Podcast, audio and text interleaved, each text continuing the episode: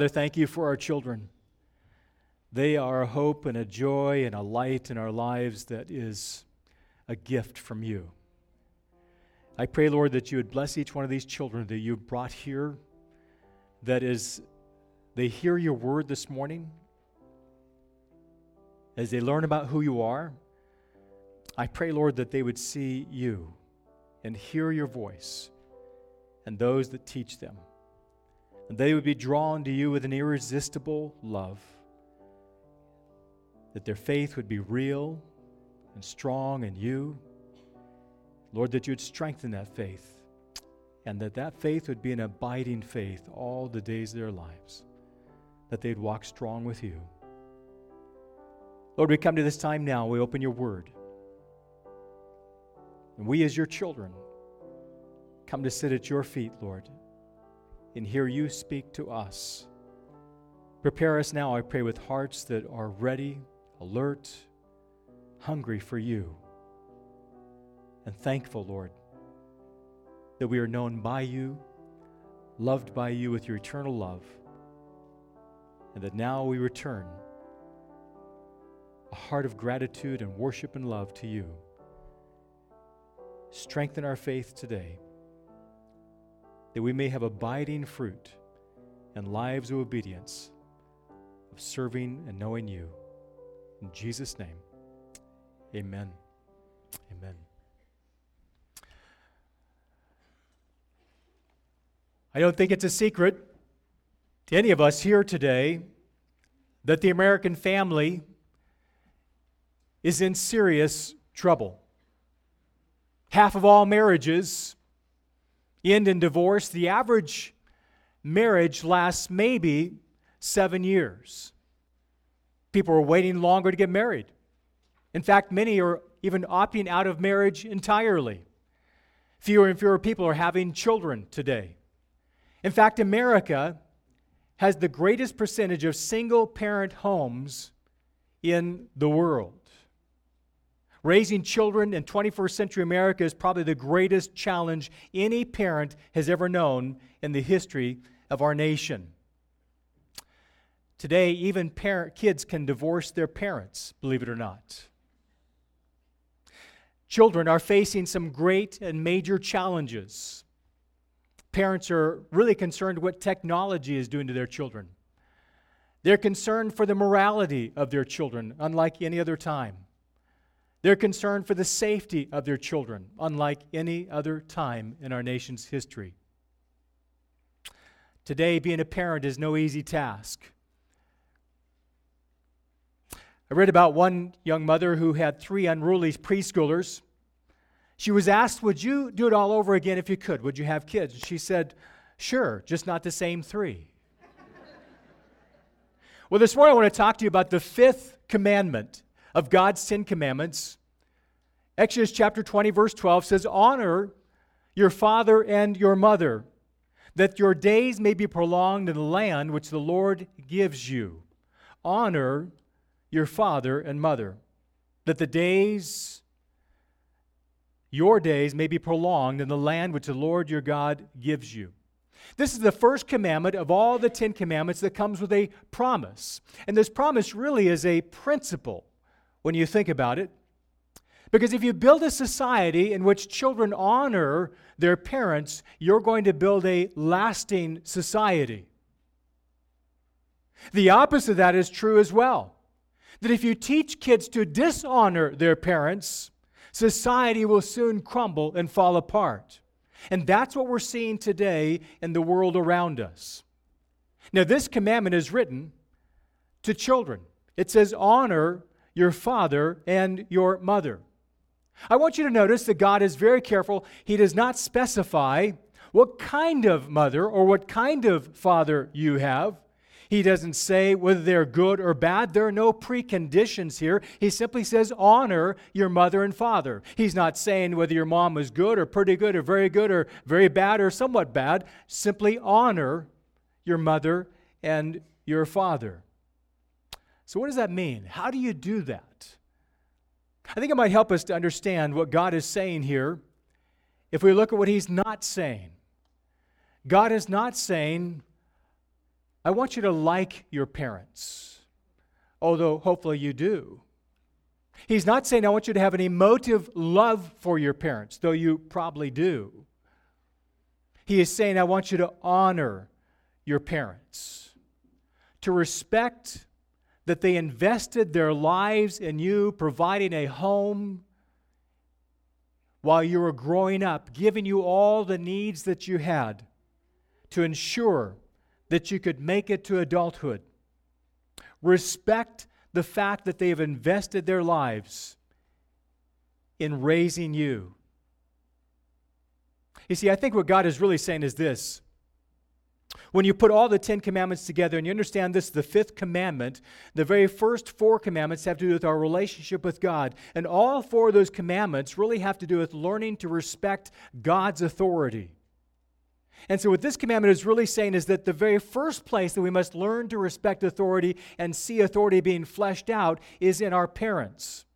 And so what God is saying here is this, is that honoring your parents has to do with respecting authority. Not just because what your parents have done for you or are doing for you, but rather recognizing that God gave you these parents. And if you don't learn to respect authority first in the home, you're not going to learn it on the outside. I always get a kick out of kids who say, you know what, I'm so tired of being told what to do. When I grow up, I'm going to go join the military. If the kids don't learn respect in the home, then they're not going to learn it in the world. Or when they do, it's going to become harder and harder to understand it, and the consequences are far, far more severe. So this commandment is primarily speaking to sons and daughters. But this commandment is also speaking to moms and dads. And that's what I want to focus on this morning. I want to spend a couple of weeks. This week, we're going to look at parents in relationship to their children. But next week, I want to look at children in relationship to their parents. This commandment covers both of them. And I want us to look at both sides of this and take some time simply to invest in this. Here's what I want to begin to say is this. If you want to be honored as parents, then parents, you must be honorable. Let me say that again. If you want to be honored as parents, then parents, you must be honorable. So the question is, how do we as parents gain the honor of our children? How do we do that? Let me suggest to you 7 biblical insights. Very practical insights that I want to share with you this morning in rapid-fire fashion, so to speak. The first one is this, is to be loving. Now, this may seem obvious. Say, I don't need to be told to love my children. I love my children. That's not what I'm talking about. Every parent loves their child. But the kind of love that I'm talking about here that the Bible strongly points us to is a love that intentionally prepares our children for success as adults. One of the proverbs that we hear often is Proverbs 22:6 when it comes to parenting. Train up a child in the way he should go. Even when he is old, he will not depart from it. Now, most people interpret that verse to say, you know, if I just raise my child talking about Jesus and showing them a personal relationship with Christ, I read the Bible, we pray, we go to church, we do all the Christian things, guess what? When he or she gets older, she may wander, he may wander, but when they get older, they'll return to their roots. This verse is saying something far, far more than that. Look at the words, in the way he should go. That word there, the way, is the word, Hebrew word for derech, which simply means to understand the unique mannerisms and characteristics in which your child, which God shaped them when he put them together. No two children are alike, are they? If you have more than one child, you'd say, that's exactly right. They have different personalities. They have different likes, different interests, different strengths, different weaknesses. And what this verse is saying is this, is that understand how God has uniquely put your child together in such a way that you as the parent recognize, discern their unique strengths and mannerisms, and then point them in the direction the way God has shaped them. That's what he's saying. In other words, he's saying, become a student of your child.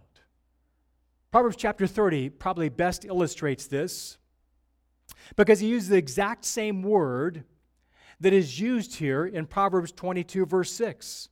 But in Proverbs chapter 30, it says this: there are three things in which are too wonderful for me, four, which I do not understand. The way of an eagle in the sky, the way of a serpent on a rock, the way of a ship in the middle of a sea, and the way of a man with a maid. All four times, the same Hebrew word is used here, and it's bringing out that there are distinctives or characteristics that are unique to each one of these illustrations. So when you watch an eagle fly, there's a regal majesty about that, isn't there?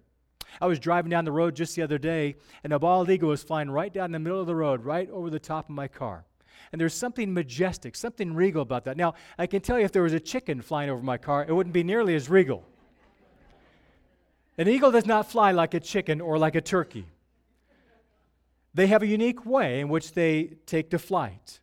He says a serpent on a rock. The only good serpent to watch on a rock is from far away. But there's a unique kind of an intriguing weirdness, isn't there, when you watch a snake slither on a rock. But they have a unique way in which they motate. There's nothing like being on a large ship out in the middle of the ocean. And there's simply a sense that is very different than when you're on a rowboat in the middle of a pond. There's something about being in a ship in the ocean. Or the romance of a man and a woman who are in love. Each one of these describe unique mannerisms of each one of these illustrations. And all of them are simply a reminder to us that God has uniquely wired, uniquely put together your children in different ways.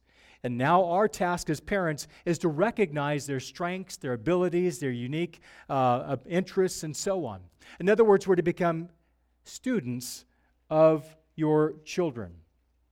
I like Psalm 127, verse 4 says this: like arrows in the heart or in the hand of a warrior are children of one's youth. Now, what that verse is saying that is very important is this, is that like arrows in the hands of a warrior are like children of one's youth. Whenever you release an arrow from a bow, you don't just kind of randomly let it go. But whenever you put an arrow in the bow, you release it so it hits the target. And what that verse is saying is this, that as parents, our task is to raise our children to release them.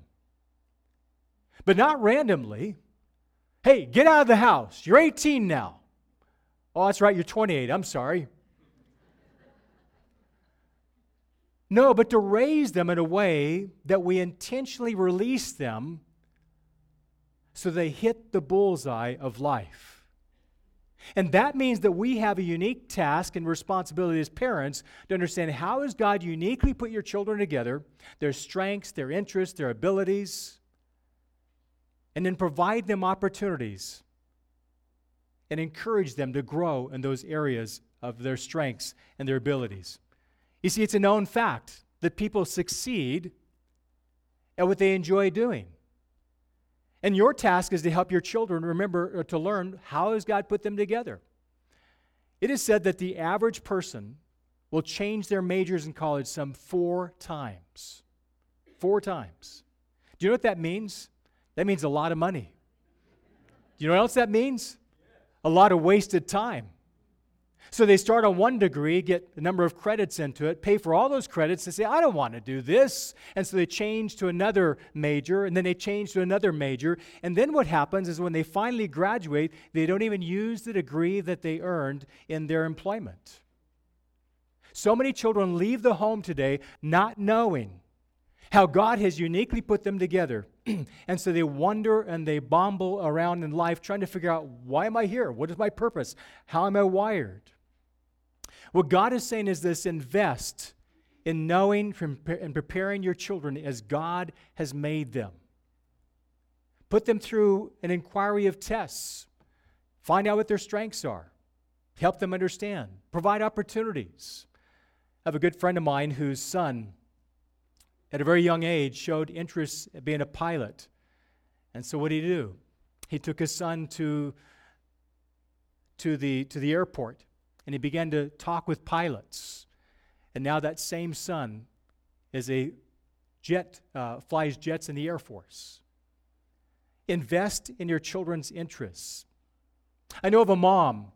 If you were to look at her library today, you would see an assortment of an eclectic kind of books on her bookshelf. But if you were to ask her why those books are there, she would tell you, because those are the subjects that my children studied in college. She was a student of her children, and she pointed them in the direction that God had uniquely wired them and made them. You want to gain your children's honor? Then learn how to love them by understanding how God has uniquely put them together and point them in the direction in which God has equipped them and strengthened them for life. They'll thank you later on. Second, be affirming. Be an encourager.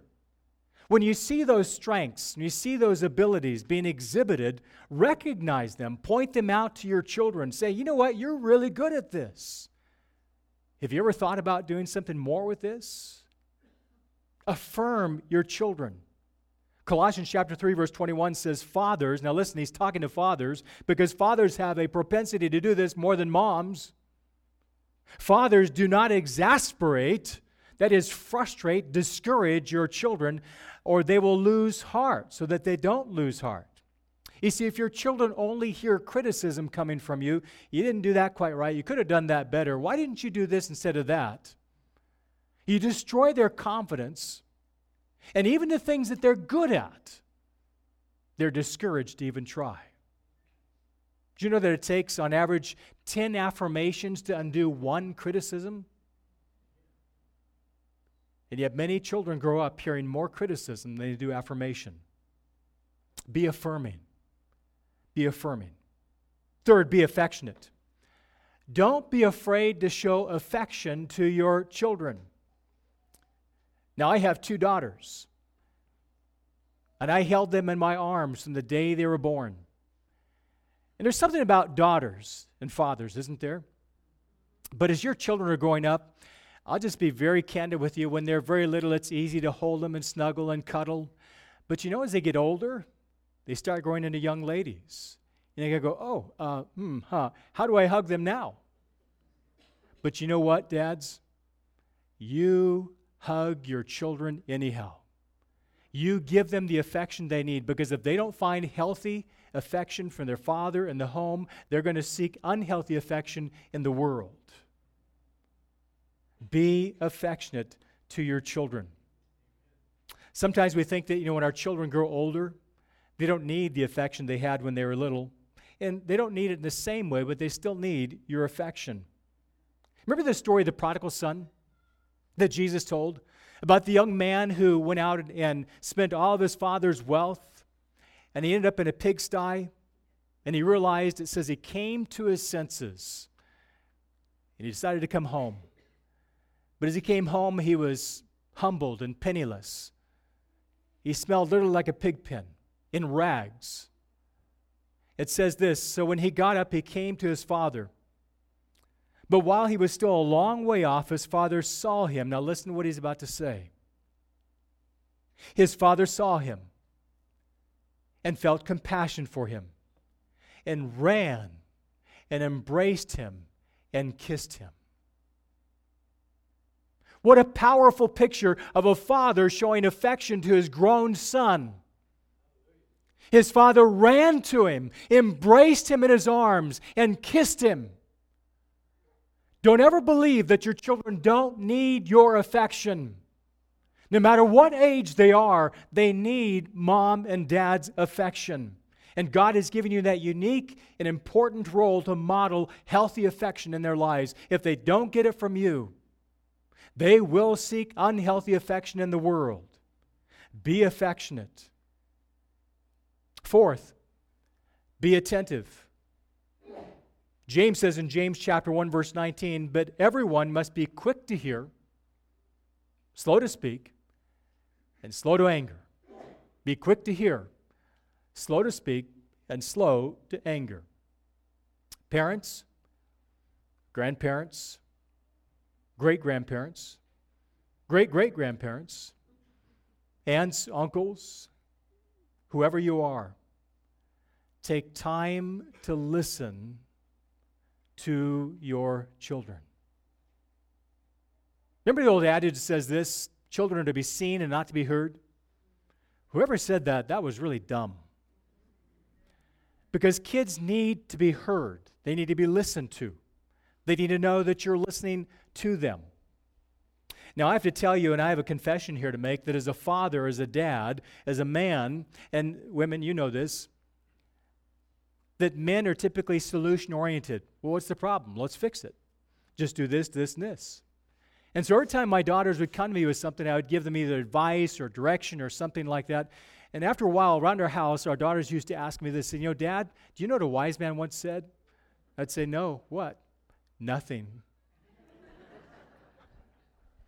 And I realized what they were really saying is, Dad, just listen. Just listen. That's what I really need, is just for you to listen. You may have to work at this, because we, by nature, are not good listeners.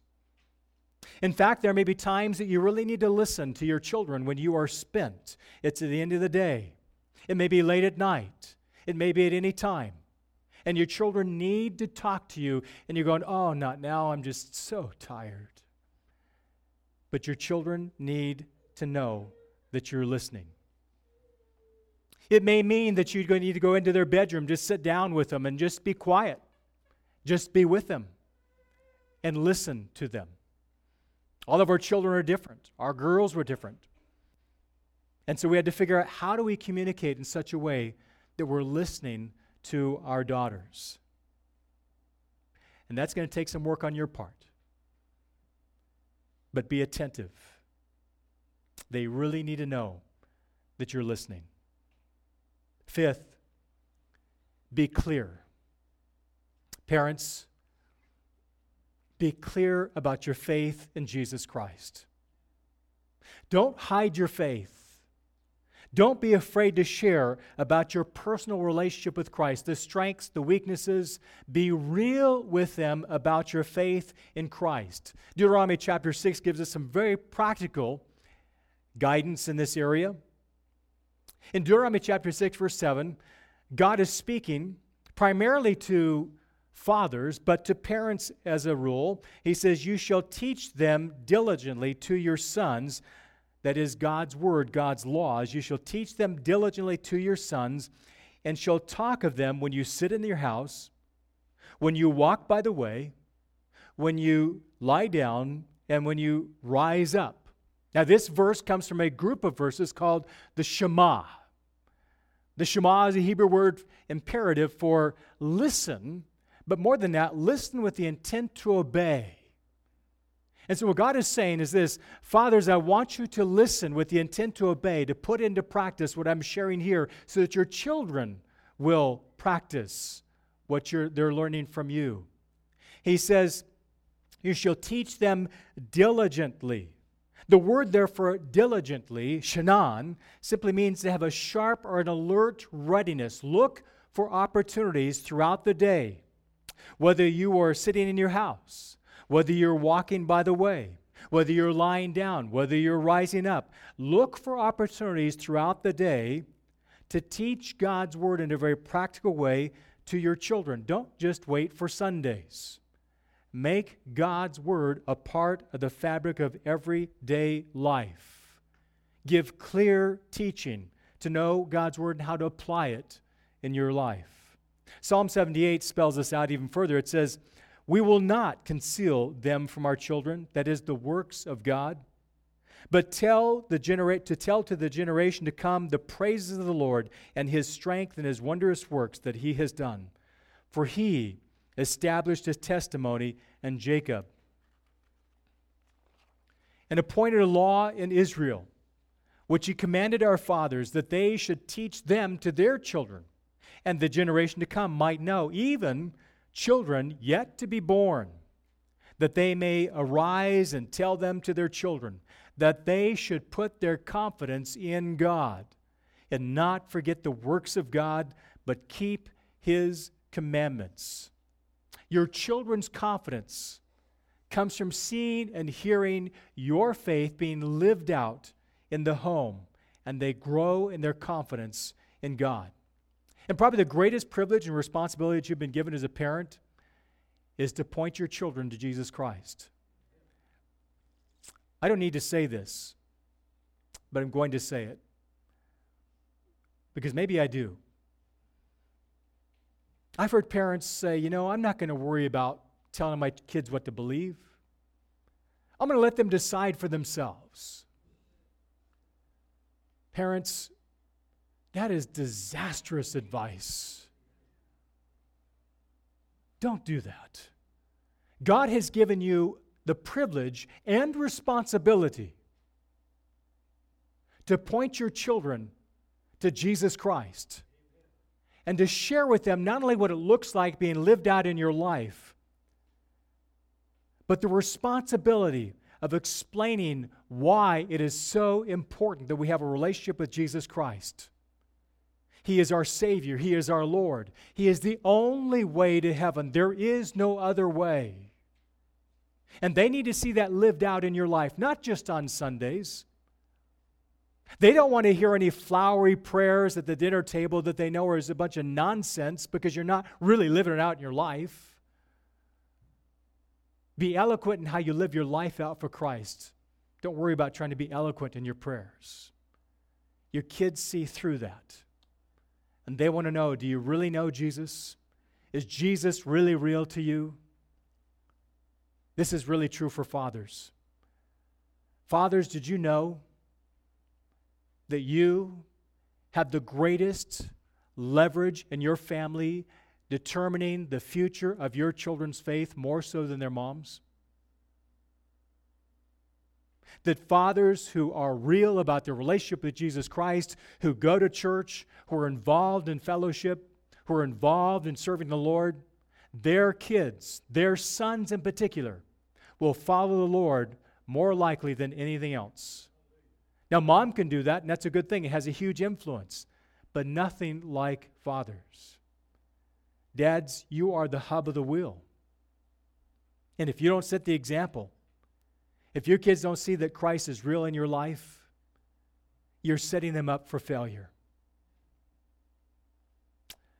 A typical day around our house, while our girls were growing up, started off early in the morning around a warm wood stove.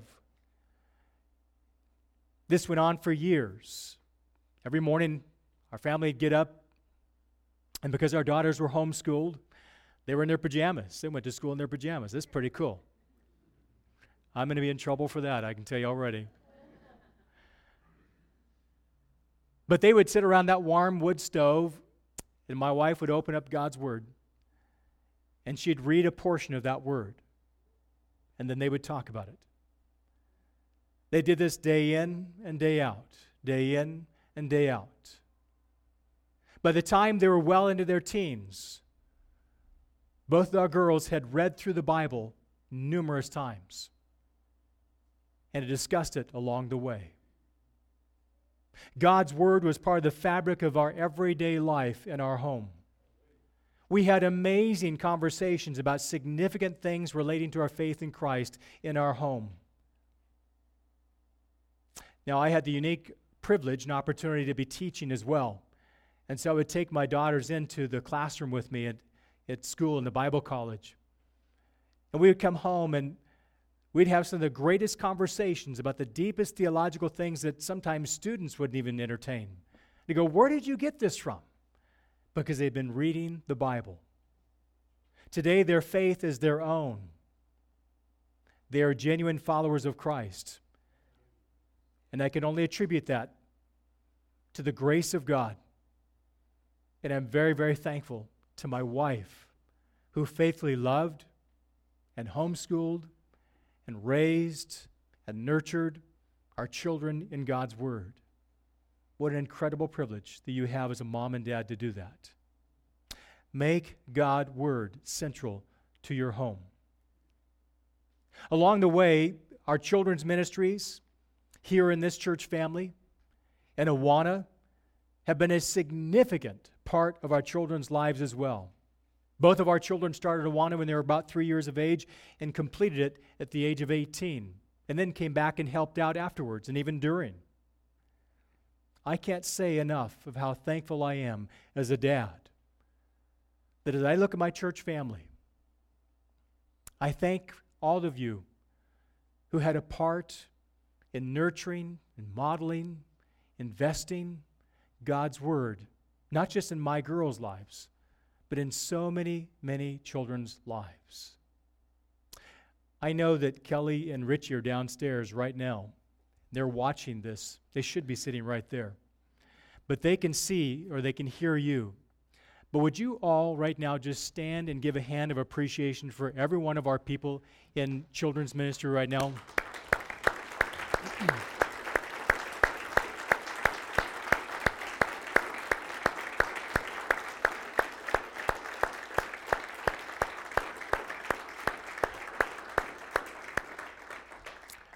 Now, as you sit down, before you do, all of you who are involved with Awana or a children's ministry, would you remain standing? I want you to know that you are making an eternal difference in children's lives. Thank you, thank you, thank you for all you do. May the Lord bless you. Kelly, I know you're downstairs. Richie, I know you're downstairs, but thank you as well. Invest in God's Word in their life. Be clear about that. Number 6 is be prayerful. Now, I don't have to ask you to pray for your children. That's like breathing, isn't it? Of course I'm going to pray for my children. It comes naturally. And we should pray for our children, but we should also pray with our children. There is nothing like taking your child's hand on a regular basis and praying with them. Prayer is one of the most powerful ways to demonstrate your faith in your son and daughter's life.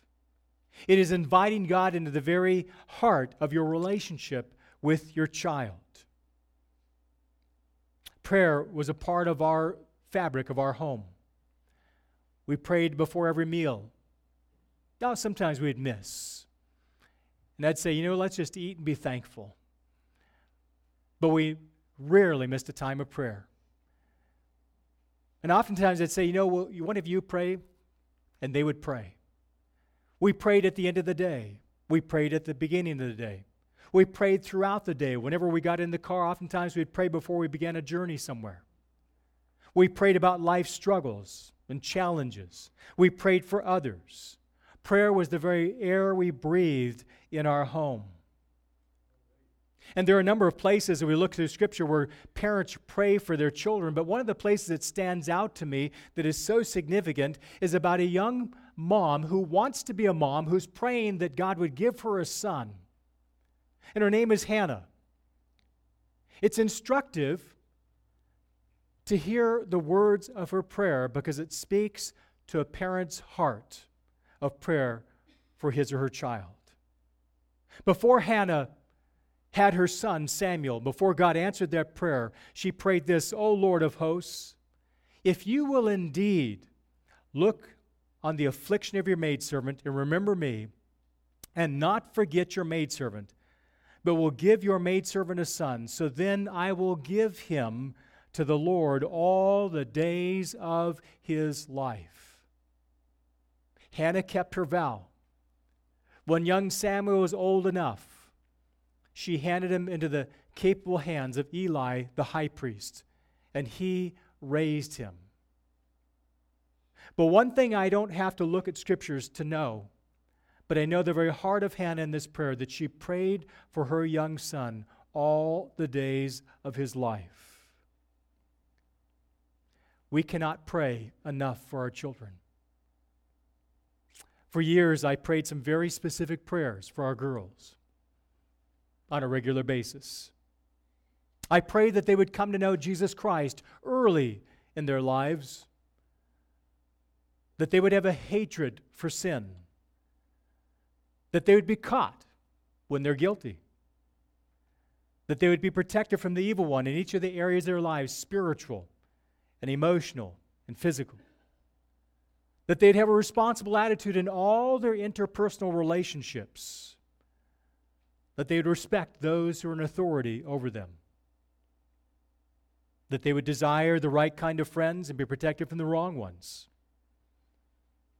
that they, as well as their mate, would be kept pure until marriage, that they would be kept from the wrong mate and saved for the right one, that they would learn to totally submit to God and actively resist Satan in all circumstances, that they would be single-hearted, willing to be sold out for Jesus Christ, that they would be hedged in so that they cannot find their way to the wrong people or wrong places, and that wrong people cannot find their way to them.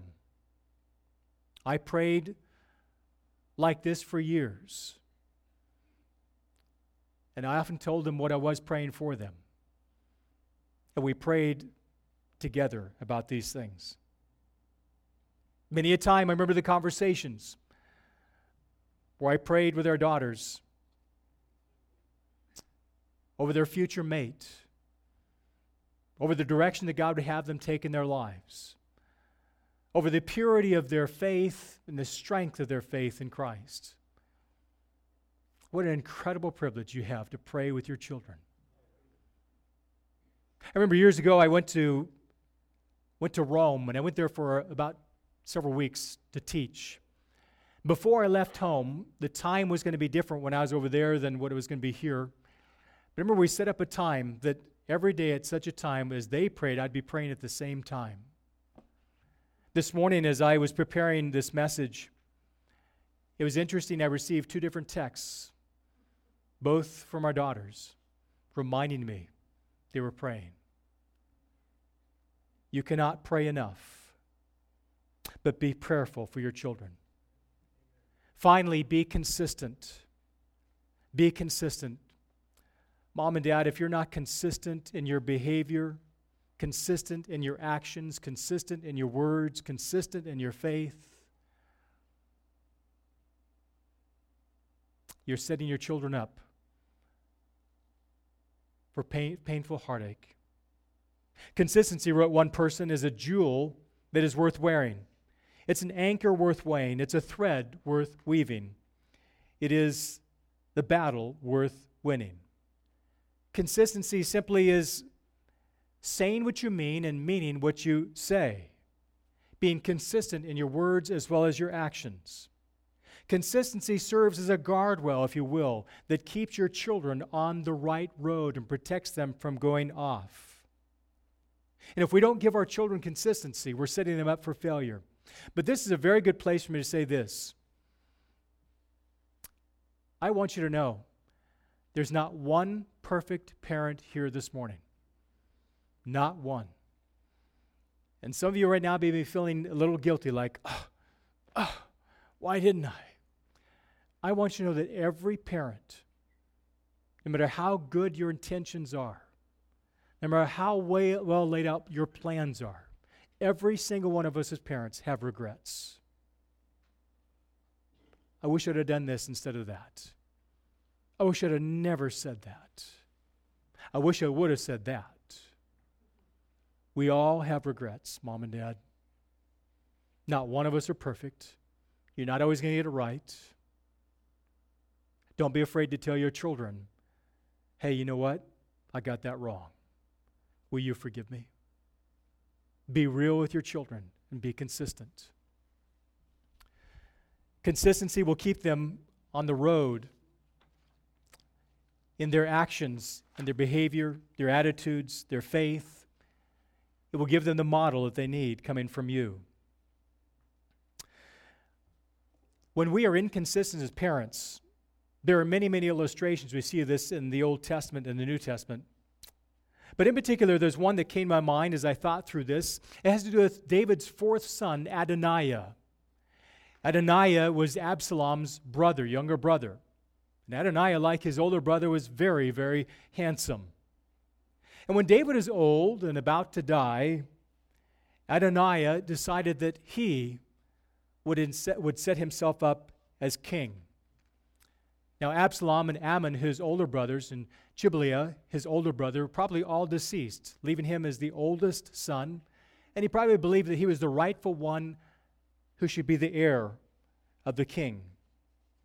And so it says in 1 Kings chapter 1, verse 5, that Adoniah exalted himself, saying, I will be king. So he prepared for himself chariots and horsemen with 50 men to run before him. He knew exactly how to stage this dramatic event and win the hearts of the people. But Adoniah also knew this. His father had already chosen the king, and that king would be Solomon. But Adoniah decided to take matters into his own hands and try and force the situation his own way. We don't have to wonder what was going on in his heart, because the very next verse says this. His father, David, never crossed him at any time, asking him, why have you done so? At no time in Adoniah's life did David ever discipline or correct him. The word, therefore, crossed has the idea of displeased. He never disciplined him in such a way that he made his son feel like, oh, why did he do that? He never crossed his son. He failed to properly restrain his son's youthful passions. In other words, David failed to put guardrails in Adoniah's life. And the only thing that David was really consistent at was being inconsistent as a father. Consistency takes vigilance. It takes attention. Mom and Dad, I can't say enough about being consistent. You want your children to honor you? Be consistent. Be the mom and dad that's honorable to them in their lives that they need. In 1993, there were some workers who were moving and remodeling the Baseball Hall of Fame in Cooperstown, New York. While they were moving one of the display cabinets, they discovered behind this display cabinet was a picture with a note attached to it. On the picture was an old photograph of a kindly but stocky man in a baseball uniform that had the words Sinclair Oil on the front. Attached to it was a note written in a man's scrawl that said, you were never too tired to play ball.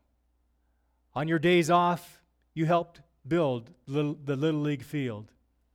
You always came to watch me play. You were a Hall of Fame dad. I wish I could share this moment with you. No one had any idea how that photograph got there or who put it there or who was in the photograph. A national sports magazine picked up the touching story, and a man came forward and said that he was the one who had tucked that picture in the display cabinets between them during a visit to the Hall of Fame. You see, the ball player in this picture was his father. And just like the note said, he was proud that his dad had believed in him, and he believed his dad deserved special recognition. So one day while he was at the Hall of Fame, he decided to honor his father by having his own little ceremony and inducting him into the Hall of Fame. And he tucked the picture in the display cabinets. All we know about this father, is that how his son honored him, nothing else. But we really don't need to know anything else, do we? In this son's life, this father had hit a home run. This son honored his father. Every believing parent wants their children to obey God by honoring their mother and their father. We want our children to honor us from hearts of joy and gratitude. Then we need to be the parents that are honorable. We need to be the parents who love our children, who are affectionate with their children, who are clear about our faith, who are consistent with what we believe and how we live. Mom and Dad, many of you still have days ahead of you. Stay on the right road. Maybe your parents or your children are already raised and they're gone. Guess what? You know what I've learned? You're still Mom and Dad. You're still Mom and Dad. They still need your time, your attention, your heart, your affection, your prayers. your consistency. You see, you never stop being dad. You never stop being mom. That calling never leaves. And God has given you a unique and powerful privilege to be that parent in which your children will honor. Let's live lives that honor God and therefore allow our children to honor us. Will you pray with me?